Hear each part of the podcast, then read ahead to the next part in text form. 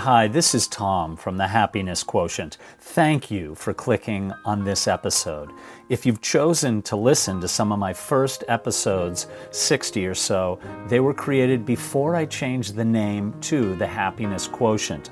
Don't be confused if you hear my voice welcoming you to Baker Street with Tom Pollard or if you hear me referencing my YouTube channel, Everest Mystery, you're still in the right place. Until I'm a big star and can hire an editor and producer to change every episode to reflect the platform, my gut tells me you'll be okay with hearing Baker Street or Everest Mystery when you click on an episode to the Happiness Quotient. It's all me. So let's just consider us one big happy family where we all learn together, brought here by our common interests and our desire to create a better world, one episode at a time. I love you. Thank you. Now to the episode. Welcome to the Happiness Quotient. This is Tom Pollard. Today I have with us a legendary mountaineer of epic proportions. His name is Stephen Venables. He's a British climber whose career I have been following for decades. He climbed Mount Everest with a very close friend of mine who passed recently, Ed Webster, who lived in Maine, passed away unexpectedly over Thanksgiving and coincidentally, I had just interviewed Stephen Venables with the intent to interview Ed about their epic ascent of the Kangshung face, the east face of Mount Everest, during which time they became the smallest team ever to put up a major new route on the mountain. This interview is also in video form on my YouTube channel called Everest Mystery. The link to this interview will be in the notes to this episode. Thank you for being here. I appreciate you. And now for my episode with Stephen Venables. One of the most audacious, successful ascents ever of Mount Everest came at the cost of eight fingertips of the trip leader. It put the first Briton ever to summit Everest without bottled oxygen on the summit. The year was 1988. The team was only four men. The unclimbed Kangshung, or east face of Everest, was their formidable choice of routes a 12,000 foot wall of ice and snow, wits of steel, and the conviction to embark on an expedition that very well could cost them their lives.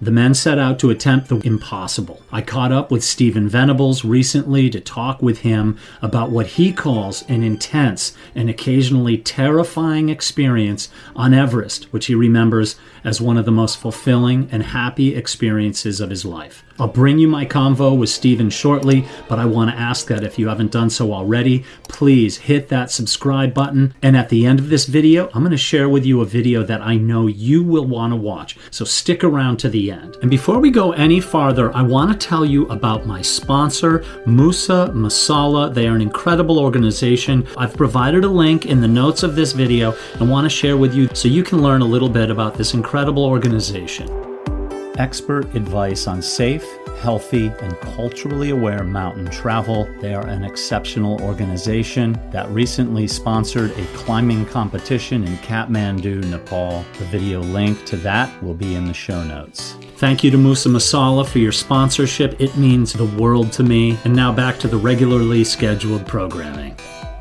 George Lee Mallory from the British Everest expedition of 1921 filed the first report ever from the Kangshung face during the reconnaissance, deeming it far too involved for consideration. It was a nice way to say, no way in hell we're getting up that thing.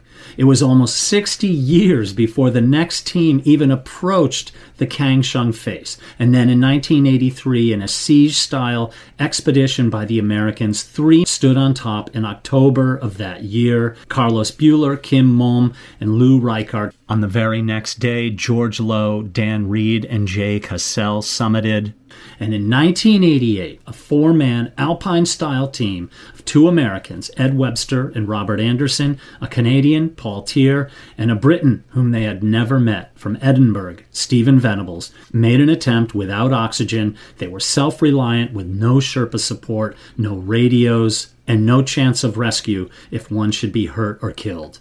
Friends back home wondered how many of the expedition would actually return, and it's been called one of mountaineering's finest ascents, the 1988 International Everest Expedition. It's to this day the smallest team ever to pioneer one of Mount Everest's major routes. Stevens said we did all the leading, rope fixing, and load carrying ourselves with no porters working for us on the mountain. And at that stage, only 18 people had ever reached the summit without oxygen, and four of those had not returned alive. As it turned out, Stephen was the only person to reach the summit on that expedition and became the first Briton to do so without bottled oxygen, getting there late in the day. He was forced to spend the night alone in the open at 8,600 meters in elevation Stephen said in an article not too many years ago I was forced to spend the night alone in the open at 8,600 meters above sea level before I could continue down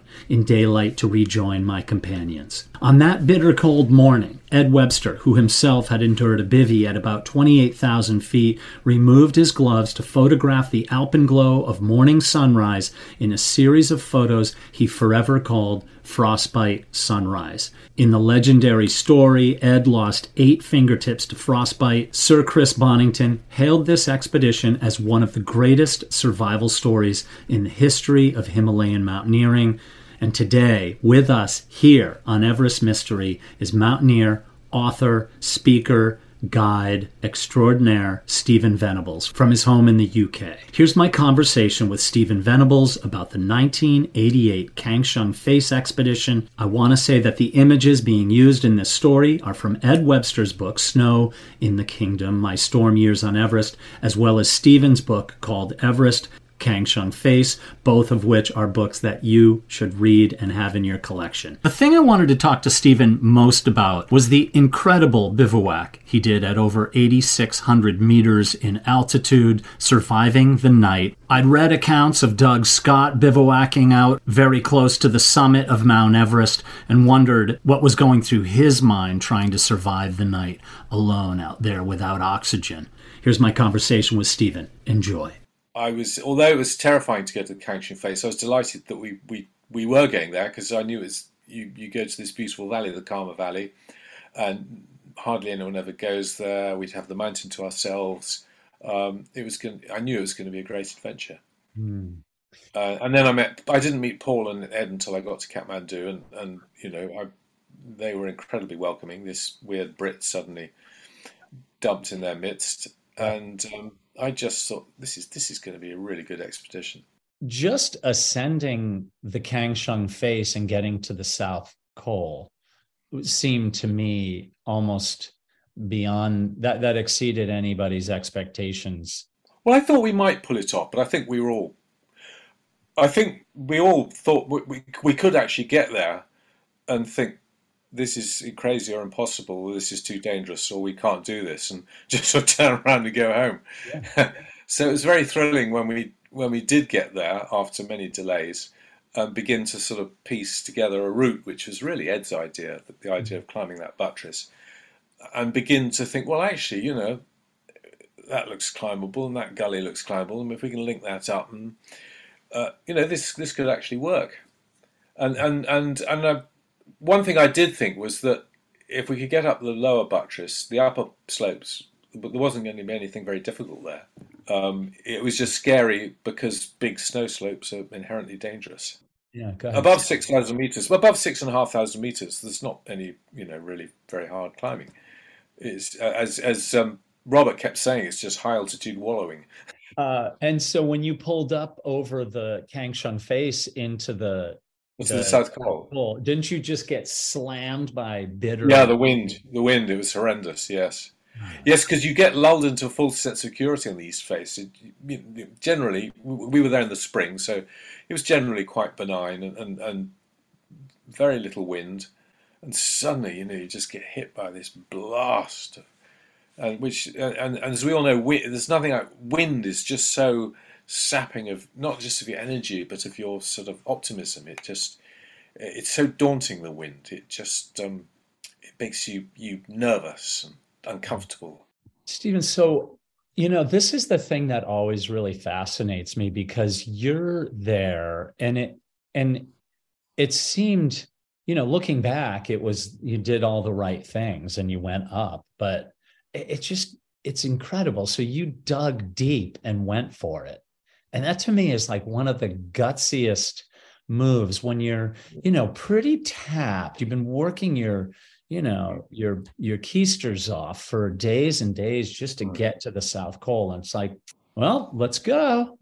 And up you go. I, like what how do you dig deep like that? What um, i don't think it's i don't think it's gutsy tom. I mean it's it's it's it's selfish really it's it's self gratification yeah something you want very much so you you try very hard hmm. and um, but I, I think i did feel that um, it had been a really good expedition. We'd had a lot of fun. We'd done some great climbing. We'd all led some great pitches, and um, we made such an effort to get to the South Col. That, well, we, having come this far, it'd be really nice if we could go the the whole way. And and the the, the, the received wisdom is that you can't um, recuperate or or recover at well, it's seven thousand nine hundred meters, the South Col. But actually, after a day, we, we were delayed a day at the South Col because it was too windy. And actually, after a day just sitting around, lying around the South Col, I did feel actually a bit better, um, bit, bit, bit rested, bit stronger, and feeling yes, I, I think I think we can give this a go. Um, and so up you go and oxygenless, all three of you yeah. at this point in time. And yeah. um, I, I would imagine the conditions weren't optimum, but not enough to signal to you to go down. And, no, no, it was, we set, set off in perfect conditions. It was a yeah. still night. It was completely calm, no wind, um, no moon, so very hard to Ooh. see where we were going. But it was a, the kind of good day that people generally choose in May to go to the summit. So, without trying being so simplistic, you are on this summit bid without oxygen. Only a few people had successfully done the mountain without O's. It's only been 10 years since Habeler and Messner did it. Um, the digging deep, the emotional kind of wrestling, how were you at war with this, or was it just one of those things like that, as you said, that selfish desire? I'm going to fricking pull this thing off, and I'm not stopping until I either die or fall off. I, it, what's going on in your brain? Oh well, what's going on in the brain? All sorts of things. Um, uh, wh- when we set off from the South Col, I, I, I was very optimistic. I, I, I think I'd thought about it a lot. You know, I felt quite well prepared mentally, and I had been I'd been on uh, uh, quite a lot of Himalayan peaks, not that high, but I've been quite high so I sort of knew roughly what to expect, and I felt quite strong, and I felt, yeah, I'm managing to move. Yeah, I'm managing to take 20 steps at a time. That's not too bad. I was managing to breathe, and and so I felt, yes, well, I, I think I think maybe we can do this. So, so that was how I felt when we set off, and then, then as the hours passed, I, I got more and more tired. It, it, it was very daunting being in the dark and not sure exactly which route to take because mm. it's not like now where they have ropes all the way. Um, so right. I, I, kept leading the others in the wrong direction and then coming back and not being sure exactly where to go. And and there's there's something about being in the dark. It's so discombobulating, and you can't judge distances, and and and you feel so lonely and sort of forlorn. Um, but then then we had sunrise, and of course that lifts the spirits, and that was thrilling. Mm. Uh, that gave gives you a sort of new lease of life. But um, but then as the morning wore on, I was just getting slower and slower and weaker and weaker. And uh, where later in the day, later in the morning, Ed caught up with me, and uh, I realised he, he, was even weaker than I was, um, even slower than me, and clearly struggling. Certainly as much as me, if not more. I think at that point I thought, well, no one's going to do this for me. Ed's not going to come and break trail for me, so I'll, I better make one more effort. mm. Because I, I, have a terrible fear of disappointment, Tom. So I think you know I didn't I didn't want to come back and think, oh, if only I'd tried a bit harder. I think yeah, that, that, that's quite a motivator because because you, you get given these opportunities and, and, I thought well, I've really got to take this opportunity.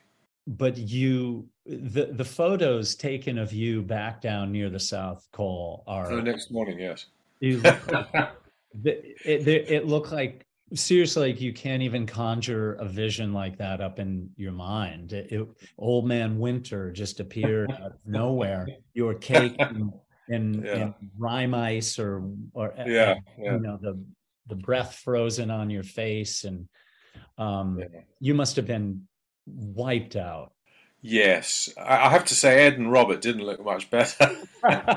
yeah i certainly didn't mean to pick on you but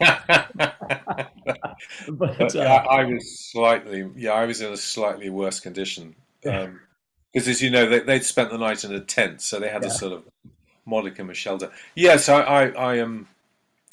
well, you know, you spoke, you mentioned Doug Scott, and Mm. and when I um when I decided to bivouac, when it became sort of obvious that that's what I had to do, I was very encouraged by the thought that, you know, well, Doug and Dougal spent a night even higher than this, and they were okay. Doug didn't even have a down jacket on, for God's sake. insane Um, and then, um, and then, and of course, you know, Tom Hornbein and and and and, um, and, and the other three, you know, in, in '63, yep they, they spent the night out. I think they were they were a little bit lower down, ne- nearly that high, and they were all okay. So, you know, I I knew intellectually it's possible to survive a night out here, provided it's not too windy, which it wasn't. It was a it was a calm night. I wasn't really. I didn't think I'm going to die. I, I, I didn't feel frightened. I just felt very cold, very lonely, rather pathetic. This sort of lost soul, thinking this is miserable. I wish I was back at home in the Yeah. warmth. just Yeah. got to get on with it and you know survive it. Yeah, that's what Everest is like. I want to go home, I suppose. Stephen, it, it's such a good story of, to me, the perseverance and the desire to go as far as you possibly can and not fail, but the teamwork and the and the friendships and the relationships. I, you are very close with everybody to this day on that. Yeah, yeah, yeah. Yeah. It is. It is. Um, yeah, I think. I think tales of of um, people surviving in extreme situations are are always moving. Um, I rather wish I'd hoped that we would do this great new route and get to the summit and get down again without enforced bivouacs, without frostbite, without nearly dying. I was hoping we'd do the whole thing a bit more slickly and efficiently. and and as it was, we, we didn't. You know, we we um, overextended ourselves. So I was slightly sort of annoyed that you know the thing turned into such an epic when it. I felt it shouldn't have done. You know, if if we'd been a bit faster, a bit more efficient, a bit stronger, we could have got up and down more quickly. You know, the plan was to get up and down in five days, and it took us nine days. So I, I, I felt slightly embarrassed by by the fact that we only just sort of crawled down half dead, rather than just casually strolling back down from the summit. So you've never lost even a one iota of of that love, that thrill of wild, vast places. You know, may, what is it that you love the most? Like, what really was like the essence of this is why I come to the mountains? Was it being most alone, or the togetherness with people, the cultures? What's what was that kernel that kept you going back? Well, often I'm thinking, what the hell am I doing here? This is horrible. I wish I was at home. Um. Yeah. But I think usually when you when you are in those sort of moods, you have to remind yourself that well, it's going to get better, and actually there will be moments that I feel the complete opposite. And I, I do remember a particular moment. Well, there are lots of moments like it. Uh, 19, 1980, we were attempting a mountain called Kunyang Chhish in the Karakoram. I think it's the 22nd highest mountain in the world. It's a big, it's a big peak. Anyway, we didn't get up it. We were attempting this new route, and towards the end of the expedition, we were going back up. I think for our final attempt, and I was walking up the glacier. I was on my, and I just sat down on a rock to have a rest, the way you do. And I was just sitting there in the middle of this vast glacier, looking up at the surrounding peaks, evening, afternoon sunlight slanting down through the peaks, and and I just sat there and and just thought, actually, there's nowhere else I'd rather be right now. and and that that is a, is a wonderful feeling, mm. and and and and you get those moments, and and that was just one example, mm.